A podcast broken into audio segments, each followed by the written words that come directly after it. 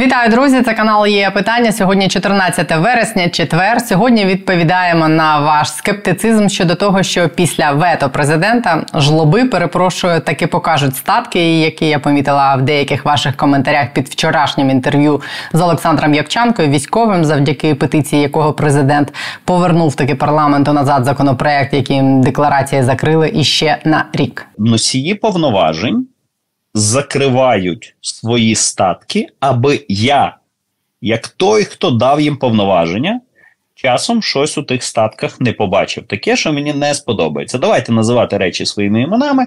Це величезний корупційний ризик. Так от тут і є несправедливість, як на мене. Тому що з одного боку, коли громадяни своє власне віддають на сили оборони, носії повноважень розпоряджають, розпоряджаючись нашим спільним, дозволяють собі не бути прозорими. Іншими словами, ми віддаємо, що можемо, а ви замість того, аби е, направити усі кошти, наші спільні бюджетні. Теж на оборону дозволяєте собі, вочевидь, якісь неправомірні речі про ну, мова йде про неправомірну вигоду. Відповідно, це вкрай несправедливо. Оце конструкція, яку е, я собі щодо цього голосування вибудував. І саме так я і написав у пості після голосування, що це плювок мені в обличчя. Інтерв'ю це ось тут чи в описі під відео. Подивіться, якщо пропустили, воно того варте. Що буде далі? Далі декларації таки відкриють, причому ймовірно ще до кінця цього року. Про це сьогодні розкажемо. А також про деяких персонажів з офісу президента, обличчя і прізвища, яких стійко асоціюються з корупцією, особливо в останніх кілька тижнів. Двох заступників голови офісу президента Андрія Єрмака, яких він мав би позбутись, щоб припинити, хоча б суперечку про те, відповідальний президент за корупцію чи ні. Бо це трохи безвідповідально тримати в центрі впливу на все в країні двох людей, на адресу яких перманентно лунають підозри в корупції, і називати маніпуляцією соцопитування, в яких опитані вважають президента за корупцію і за боротьбу з нею відповідальним. Ярослав Юрчишин, перший заступник голови антикоркомітету парламенту, про те, коли відкриють реєстр і коли політики таки мають подати декларації за 19 місяців вторгнення, і про те, куди треба відправити шурму і Татарова в рамках реалізації придуманої десь ними ж ідеї прирівняти корупцію до державної зради. Спойлер є безхозні посольства в Африці. Вітаю тебе, Ярославе. Перше питання і головне, коли і в якому вигляді буде а відновлено декларування, і б чиї декларації будуть у відкритому доступі, а чиї стануть виключенням. Отже, послідовність дій зараз наступна. В понеділок збирається комітет з питань антикорупційної політики, де я майже на 100% впевнений, буде підтримане підтримані пропозиції президента, які він надав з вето, щоб декларації відкрилися одразу ж. Після запуску реєстра, що означає після запуску реєстра, це з дня вступу дію е, в дію закону у Національне агентство запобігання корупції. Є час на напрацювання підзаконних актів, які деталізують е, власне нові законодавчі зміни, і е, щонайбільше 60 днів, щоб реєстр запрацював, тобто, щоб ми з вами могли в публічному доступі побачити ті декларації, які стосуються періоду до 2021 року, або ті декларації, які були заповнені, коли це було не обов'язково вже в 2022-2023 роках. Тобто за два місяці після підписання законопроекту він має реєстр має запрацювати. А що до цього ще треба зробити? Отже, в понеділок комітет збирається, скоріш за все, підтримує це, надходить до зали а, і на найближчому засіданні, а, думаю, впродовж там найближчих тижнів відбувається голосування.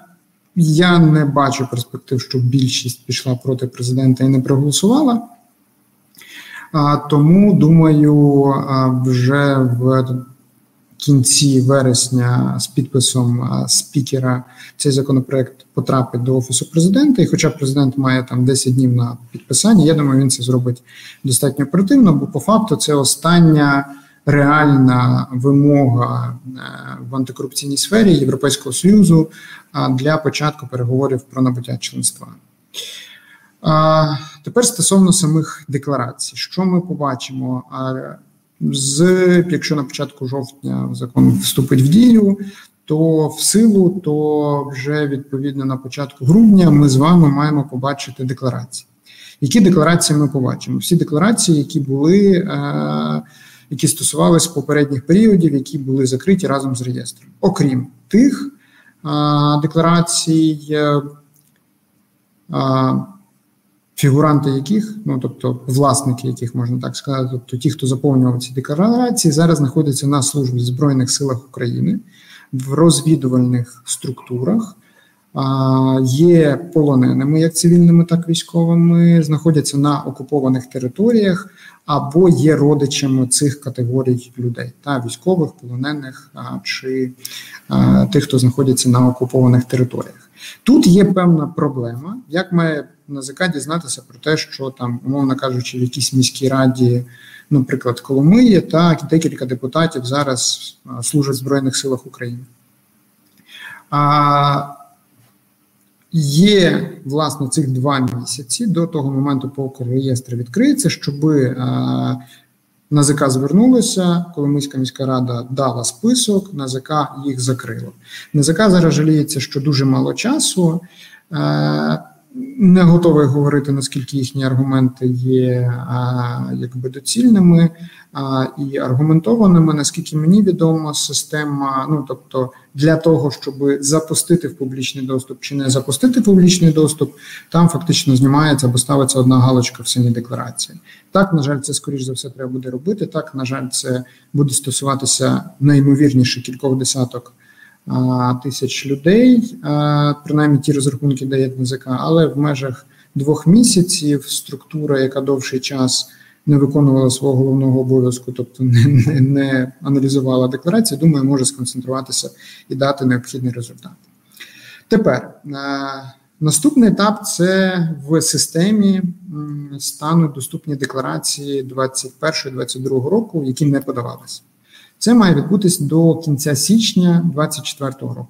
Ну, виходить, що приблизно три місяці, трошки навіть більше, для того, щоб ці декларації подати. Тобто до кінця січня мають подати декларації. Ті, хто скориставшись цим е, скасуванням декларування, їх не подавав. Вони мають подати декларації за 21-22 рік. Так. А, Ну а вже 23 опиниться до квітня 24 як це згідно законодавства. Які декларації ми не побачимо? і це цілком резонно. Це декларації тих військовослужбовців вище майора від майора і вище, які мають певні розпорядчі функції, так і, зрештою, всіх військовослужбовців знову ж таки повертаємося до того, що в нас є там держчиновники, держслужбовці, вісім прокурорів САП, та які служать в ЗСУ. За ними залишається їхнє робоче місце, тобто вони якби і далі прокурори САП, але вони служать в ЗСУ. Ми не побачимо тих декларацій, їх побачать на ЗК і НАБУ. Чому тому, що ці декларації будуть закриті, ті, які були попередні. А ті, які вже стосуються цих періодів, за яких ми зараз даємо борг, е, військових ця вимога не стосується. Е, ця вимога їх починає стосуватися, коли вони звільнилися, або коли ми з вами перемогли. Так, їхніми е, власне зусиллями ми перемогли. Хто з військових буде декларуватись в обов'язковому порядку? І ми зараз поставили вимогу, щоб вони і в перших чергах перевірялися. Керівництво центрів комплектації, керівництво військово-лікарських комісій і закупівельники. Е, це окреме положення в перехід, це окрема стаття в перехідних положеннях, яка розширяє е, перелік пріоритетних для перевірки е, персонажів, коректніше сказати, людей, наділених е, публічною владою. Зрозуміло, чому це зроблено. От це не несе жодної загрози нацбезпеки, хоча до нас звертався національний е, комітет з національної безпеки та оборони, що незалежно від того, де військовослужбовець служить, чи власне в центрі комплектації е, чи Та от чи в окопах всіх треба закривати. А, ну, Комітет трошки іншу має позицію. Якщо у зв'язку з війною центри комплектації стали дуже, скажімо, податливі до корупції, ми це зараз бачимо по багатьох багатьох кейсах. Якщо аж цілий президент змушений ініціювати перевірки рішень військово-лікарських комісій, то напевно такі ці люди, які знаходяться в тилу, мають подати декларації, і ми маємо можливість їх з вами як суспільство перевірити. Загалом таймінг дуже зрозумілий. Е, е, в принципі, кроки теж зрозумілі. Дуже важлива зараз концентрація НАЗК на їхній ключовій е, компетенції тобто запуску системи електронного декларування. Дуже всі хвилюються від навантажень. Гарантовано в кінці січня система лягатиме. От скільки б там додатково не підключали, бо діяти за принципом студентів друголіток та от здавати сесію 32 липня, 32 січня. Е, Твоє припущення це 85 тисяч голосів під петицію підписів е, вплинули на те, що президент ухвалив саме таке рішення. У нього ж були і альтернативні гірші на столі, наскільки я розумію. Тільки власне 85 тисяч під петицію ініційованою Олександром Євченкою, бійцем е, легендарного батальйону Вовки да Вінчі. Е, спричинилися до того, що президент не вагався, рука не дрогнула, от е, підписав. Бо насправді дискусія з міжнародними партнерами була би набагато важче. Вони не до кінця розуміють рівень загроз безпекових, які є в Україні.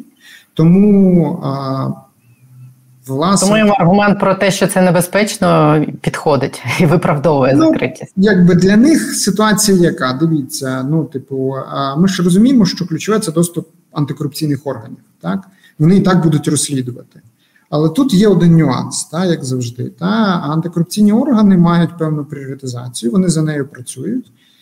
І може виходити так, що, наприклад, Одеський воєнком ну, в пріоритетах там хто зна де, так але місцеві активісти, журналісти підняли тему, зрозуміли, що там великі проблеми, і вже нікуди не відвертишся. Вже там і НАЗК, і НАБУ працює, аналізує, і сфера вже під більшим контролем. Тобто, те, що у нас дуже часто певні категорії громадянського суспільства виконують функції держави, волонтерські взявши на себе ці зобов'язання, захід це вітає оплесками, але не до кінця розуміє, що для цього треба створювати механізми. От і тому в даному випадку це суто перемога громадянського суспільства. Так, після позиції громадянського суспільства е, всі західні партнери сказали, ми, ми, в принципі, теж за прозорість, так, ми за це і боролися. Так, дуже хорошу роль зіграла знову ж таки відкомунікована за сприяння громадянського суспільства позиція послів G7, які наголосили не лише на відновленні, а і на прозорості а, декларування перед голосуванням. Але розуміємо, та, тобто позиція G7 була слабша послів та, для депутатів, ніж і для там влади, ніж, умовно кажучи, слова Гетьманцева чи Стефанішина, які казали, та ні, ви що там нам зарахують в принципі і просто запуск реєстру, відкриття не критичне. Ну ми ж взагалі його не закриваємо. Ми ж його тимчасово закриваємо на рік. Ну, хоча пам'ятаємо, як ми 15 років тимчасово відкривали ринок сільськогосподарської землі. Кожного разу, як термін приходив, а ми не готові. Ну тобто, тут як можна було очікувати те саме, а петиція дуже чітко розставила всі крапки над і. По-перше, західні партнери, розуміючи запит суспільства, ніколи не підуть проти нього. По-друге, в президента не було варіантів, як би там не було. Та? От, Бо там дуже багато що можна продавати міжнародним партнерам, але коли суспільство, яке, як виявилося, бачить тебе головним відповідальним за боротьбу з корупцією, дуже чітко каже: ми хочемо мати цей антикорупційний механізм, то хочеш не хочеш, щоб тобі не радили татарові шурми та інші наушники все одно підпишеш і даш дуже адекватний. Тут, от, власне, можна подякувати президенту без будь-яких подвійних трактувань, дуже чітко, дуже нормально надано рекомендації, з якими дуже легко працювати. А, Скажи, будь ласка, як ти думаєш, чи може тобі відомо, яку насправді роль зіграв офіс президента в усій цій історії? Тому що ну, якщо вони хочуть, щоб за щось проголосували, то вони можуть на цьому наполягати. І якби президент чи офіс президента хотіли, щоб депутати відкрили голосува... відкрили декларації зараз, то депутати за це проголосували б. А так навіть Арахамія і його заступник не прийшов голосувати за ту правку, яка б відкривала декларації прямо зараз. Чи якби президент знав, що все буде так, е, чи змусив би він їх? І чи хотів він, ну, в принципі, щоб декларації були відкриті зараз? Чи його теж змусили? Е, для самого президента взагалі не становить проблеми там декларування. В нього, зважаючи на його бізнес-бекграунд, все можна пояснити. Там якби проблем не стоїть. Плюс в нього там президентський імунітет. Що ви там не виявите, насправді реально можна буде щось розслідувати тільки після того, як він складе повноваження. Ну а він же нам обіцяв, що поки ми не переможемо, складати повноваження він не буде. От що в принципі, якби відповідально. Але є цілий ряд фігурантів, які змушені будуть декларуватися, яким, в принципі, ну, при закритій декларації були достатньо ок, і не тому, що в них немає там грошей наняти нормальних юристів, щоб правильно виписати структуру власності їхніми активами. А справа в тому, що тоді би ну там бігусам та іншим розслідувачам не довелося би по крупинкам збирати інформацію про а, дивні активи енергетичні там заступника офісу президента Шурми, чи знову ж таки там складати пазл, як активи Медведчука плавно перетікають до пов'язаних з паном Татаровим фірм. Тому певна частина офісу. А, скажімо так, не те, що не протидіяли закриттю, а дуже сприяли тому, щоб от все було призакрито. А класично криголамами в даному напрямку були не слуги, найголосніше виступали за закриття декларації представники колишньої опозиційної платформи за життя, але їм хитрості вистачило, бо в кінцевому варіанті вони за це проголосували за те, щоб відкрити. От, просто розуміли, та, що там дискутувати, створювати проблеми можна, але політично брати на себе цю відповідальність вони не захотіли. В той же час ті представники більшості, е, бойові солдати президента, які банально витягнули карточки в момент голосування за правку Анастасії Радіної про відкриття, ну вони лише собі зробили величезну помилку, тому що це все фіксується. От, І можна, звісно, вірити е, е, Давиду Арахамії, який реально зробив дуже багато, щоб система відновилася. От, ну але став заручником, умовно кажучи, прихованих інтересів депутатів, який вирішив сказати: так слухайте, в нас взагалі є офігенне рішення. Ми зараз візьмемо і побачимо, а хто кому нема що приховувати, хто звернеться до НАЗК, щоб публічно відкрити активи. Так нам не треба бачити, кому нема що приховувати. Вони і так самі покажуть. Вони в себе на сторінці можуть видрукувати. Я пам'ятаю, що такі флешмоби були. От що коли ви сіли там призакривали систему декларування, то, наприклад, там той же самий Віталій Шибуня, який не мав декларуватися, але як антикорупційний активіст декларувався, вивісив себе на сайті. Ходіть, дивіться, взагалі не проблем. А, Але м, власне а, з такими діями вони частково зробили подарунок президенту, бо президент чергово вийшов таким хлопцем на білому коні які оці там корумповані депутати, яким є що приховувати, не взяли, не проголосували. А тут президент такий кнахтюв. І ми ж бачимо, що у нас не парламентсько президентська, а реально офісно-президентська республіка. Як офіс сказав, так і зробимо. От, а, Але час все розставить на свої місця. Тобто, тут в даному випадку ключове, що ми виконали, по-перше, запит суспільства. По-друге, зараз європейці по антикорупційному напрямку, принаймні по семи позиціях, які вони виставили нам як критерій початку переговорів про членство, їм нема до чого доколупатися. От реально зроблено все ж про що ми говорили. Чи можна ще там розвивати антикорупційну сферу?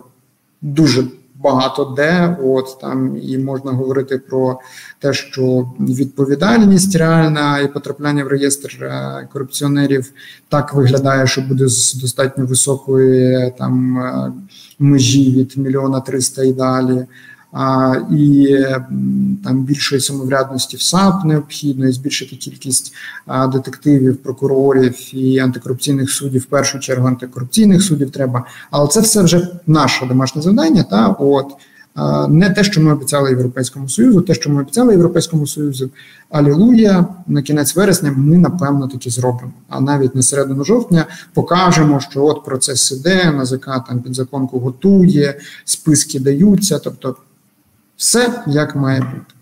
От, але ключова історія: а, ніхто не може зупинити українську владу від героїчного стрибка на граблі, а, які вона хоче здійснити. Ми могли це зробити рік тому. А, Чи це пришвидшило б наші переговори з Європейським Союзом? Ймовірно, да. Чи це нам полегшило би переговори? Ймовірно, да. А те, що, умовно кажучи, там... зменшило би поле для корупції взагалі-то рік тому ще, а не зараз. Ну, як би це ми взагалі в умі тримаємо. Та ми ж там як це за корупцію прирівнюємо до державної зради і прям ледь не вішаємо тут і на гілках, чи там починаємо посадки весною, тільки питання, яка весна, от досі відкрита. Але ну історія така, що справді офіс міг наголосити про те, що друзі. Тут потрібно проголосувати правильно. В результаті такої комунікації точно не було. Я не готовий говорити, що вони говорили е, там, давайте взагалі, от, може там карточки витягніть чи ще щось, хоча б можливо. Так? От, Але дуже багато дивних, е, скажімо так, рухів, коли е, ну от, власне в полі вікні зараз та, там, сумнозвісний Микола Тищенко, який пропонував пожиттєве покарання корупціонерів, сам не голосує. А коли йому розповідають, то він там ледь не розповідає якісь міфічні історії про те, як його там десь не не е, вербувало ФСБ, користуючись матеріалами його декларації. Ну, в Таїланді, я так розумію, його вербував. Ну або на в Ужгородському котлі, де він собі весь початок а, повномасштабного вторгнення, намагаючись прорватися на закордонний е, військовий е, напрямок, але доблесна прикордонна служба тоді вирішила, що такий цінний кадр більш корисний в Ужгороді. Але найбільш іронічне усій цій історії мені здається те, що коли президент виходить, е, стукає кулаком по столу і каже: Я сказав боротися з корупцією, відкрити декларації негайно. Це ж ілюстрація до тієї суперечки, яка триває вже протягом цього тижня. Хто ж відповідальний в країні за корупцію, чи відповідальний президент, чи ні? От от, от відповідь. Чого а, нарікати на дзеркало, та якщо не поголився? Тут якби ключова історія, що ну соціологія показує те, що ви стільки часу формували. Якби президент не втручався, не заважав, тобто його офіс не заважав, не будемо наговорювати. Та тобто, якби в офісі не було Татарова як координатора антикорупційної інфраструктури, та людина, яка сама була під слідством, і лише передача справ в СБУ, його справи призвела до того, що він не відповідав за корупційні схеми, до яких був залучений. Так, от якби цієї людини не було, якби офіс реально не заважав роботі антикорупційних органів. А в людей була б нормальна картинка, що ну є президент, він відповідає за зовнішні стосунки, відносини за національну безпеку оборони. Там у нас. Шалений прорив, ми бачимо величезну роботу проведену, щоб було надано зброю, надана підтримка. Про Україну знав весь світ. Президент молодець, а антикорупція це інше. Взагалі питань би не було. А коли от кожного разу більшість триває на граблі, створюючи можливістю президенту виїхати на білому коні і повиправляти там проблеми, чи там з конкурсом до Вищої ради правосуддя, чи зараз електронними деклараціями, чи раніше там по якихось інших ініціативах. То ну в людей складається враження, що раз у нас офіс це центр прийняття рішень, то й за боротьбу з корупцією відповідальний хто правильно президент. І можна бігати і розказувати про там маніпуляції соціології. Жодних маніпуляцій, чітке питання, чітка відповідь. Притому ну, змальована ситуація, яку ви самі створювали. Можна розповідати про те, що це там лиють е, воду на млин, е, типу Україна. Чому? Ну тобто, умовно кажучи, президент тут зараз чітко показав, що він, коли втручається, працює, не втручається, не працює. От знову ж таки, питання в людей резонно виникають. Якщо президент не має стосунку до корупції, так ну там вже не казали, що він відповідальний за корупцію, він відповідальний за протидію. Якщо він протидіє корупції, то що в його офісі роблять татарові шурма, що найменше. Ну там можна перелік продовжувати, але окей, та тобто там, де він реально впливає. Він підписує укази про призначення працівників офісу. Та там подає Єрмак, але кінцева відповідальність пряма його. Аналогічно по військово-цивільних адміністраціях. Знову ж таки, так? От тому люди поставили хороший діагноз. Ну, хороший, не хороший діагноз. так? От він може подобатися, він може не подобатись. Питання лікувати чи казати, а лікар якби не сповна розуму, від цього ще поки ніхто не вмирав, буду і далі з цим жити. А сам скажу, що там е, лікар ну якби не професійний. Да? От а історія така, що якби насправді реакція була яка? Побачили. Угу. Значить, нам треба щось зробити, щоб або перекинути мавпочку, або показати, що ми таки боремося. На наступний день, без якихось гучних скандалів і тому подібне, викликається шурма з Татаровим там хто ще там по переліку, та і говориться, хлопці. Дивіться, є велика проблема. Та авторитет президента має бути безплямний, незаперечний. У нас є проблема, нас вважають корупціонерами. Єдине, по кому зараз в команді є чіткі свідчення про те, що ймовірно ви залучені в корупцію, Сиряна вас. Давайте ми вас переводимо на позицію радників. Ну, табличок не буде, хоча навіть можуть таблички бути, кого там зараз спускають, хто там сфоткає. От е, ви там лишаєтесь в команді, ви там намагаєтесь там комунікувати, але ви виходите, заходите в тінь. Ну, ви, як мінімум, не є офіційно працівниками мого моєї патронатної служби. Ну, це би було б сильно, це би було б реакція на суспільний запит. От, а що робить команда президента? Не знаю, чи з його ініціативи, чи хтось розумний, типу подаляка поради. Всі виходять, починають розповідати. Соціологія не та, Питання не ті, питання не на часі, а взагалі проблема в антикорупційних органах. А ні, ще більше проблема в парламенті, тому що он президент же ж хотів прирівняння до смерт е, до смертної кари, е, до державної зради. Ну, в принципі, да, і пожиттєве попередньо було, може там і смертна кара. А ці ж політики грьобані вони ж не проголосували, хоча навіть закон не подали. Ну тобто, ну голосувати ще нема за що. Тобто, всі навколо якби поганці. А один наш е, Д'Артаньян, е, в принципі, якого всі ображають, а він 24 на 7 бореться за те, щоб нам надавали зброю. Я погоджуюсь, 24 на 7 треба боротися з ключовим пріоритетом, але тоді в команду треба набрати тих, хто зможе забезпечувати тил. Інакше ти опинишся в позиції, перепрошую, але Резнікова, який теж пояснював, що я не маю часу займатися яйцями. От е, я взагалі на них часу не маю подивитися, тому що я весь час на Рамштайнах, я весь час про танки. Ну слухайте, там ви ж. Але в господарстві має все працювати. Не можеш сам працювати, найми когось, хто може це організувати. Ну або перекинь мавпочку і скажи: так, друзі, ми тепер, як офіс президента, вообще не втручаємося, взагалі не комунікуємо антикорупційну боротьбу. Ми даємо повний карт-бланш на БУСАП, ми не забираємо в них справи, не передаємо в СБУ, навіть якщо це справа Татарова, Сарян Олег, але ти друг, але справедливість і дорожче. майбутнє дорожче. От а, ну але це уявити важко, бо в нас чомусь у владі, коли їм звертають увагу на помилку, яка реальна, нормальна, ну якби всі люди роблять помилки, особливо в такі складні періоди. Вони замість того, що типу зрозуміли, виправляємо ще й покликати тих, хто звернув увагу, може в них є якісь ідеї. Це ж суспільство, це ж класно. Так? От вони то Ніколову, типа, підозру і в СБУ справу. Потім, правда, все заминають, бо ж не перспективна, яка рівень довіри до Ніколова, яка до Резнікова. Ну, така собі, не? От. Або, типу, нам соціологія не нравиться. От ми там взагалі вважаємо, що просто це маніпуляція, це все замовлення Росії, де ініціативи Ілька Кучерєва замовлення, погана соціологія. Ну, Проплачене посольством Нідерландів. Точно накорилися і написали всяку фігню. Так, я згодна. У мене є тільки зустрічна пропозиція по Журмі Татарову. Петиція на звільнення на сайті президента і у військомат а не радниками. Ну, як би, перше, думаю, що вони вже там такий вовчий білет, що їх одразу кудись е, в послами. В екзотичні країни, бо всі не екзотичні закінчились, там якраз в Африку набирають. Але не буде цього з однієї банальної причини.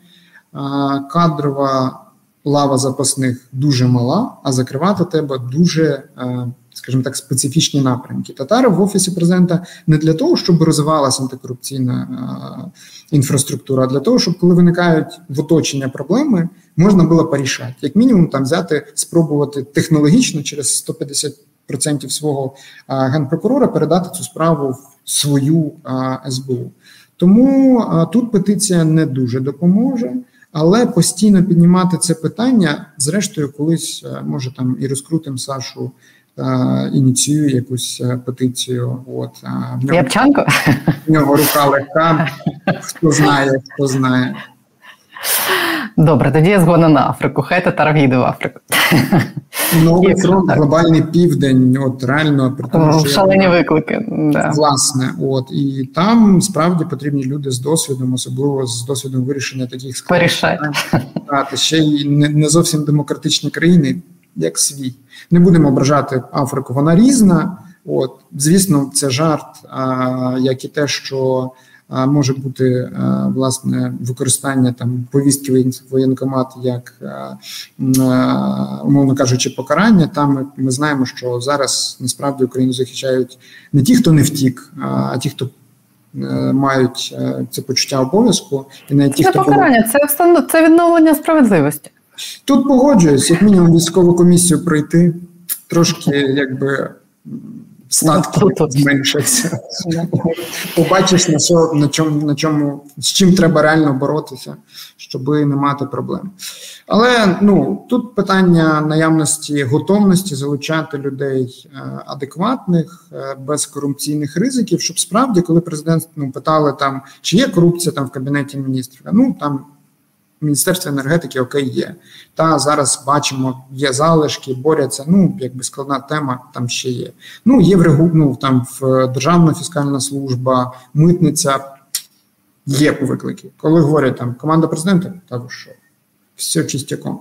Тоді в людей буде питання скорше так: ну, президент молодець, а от там кабінет міністрів, парламент є питання. Давайте концентруватися.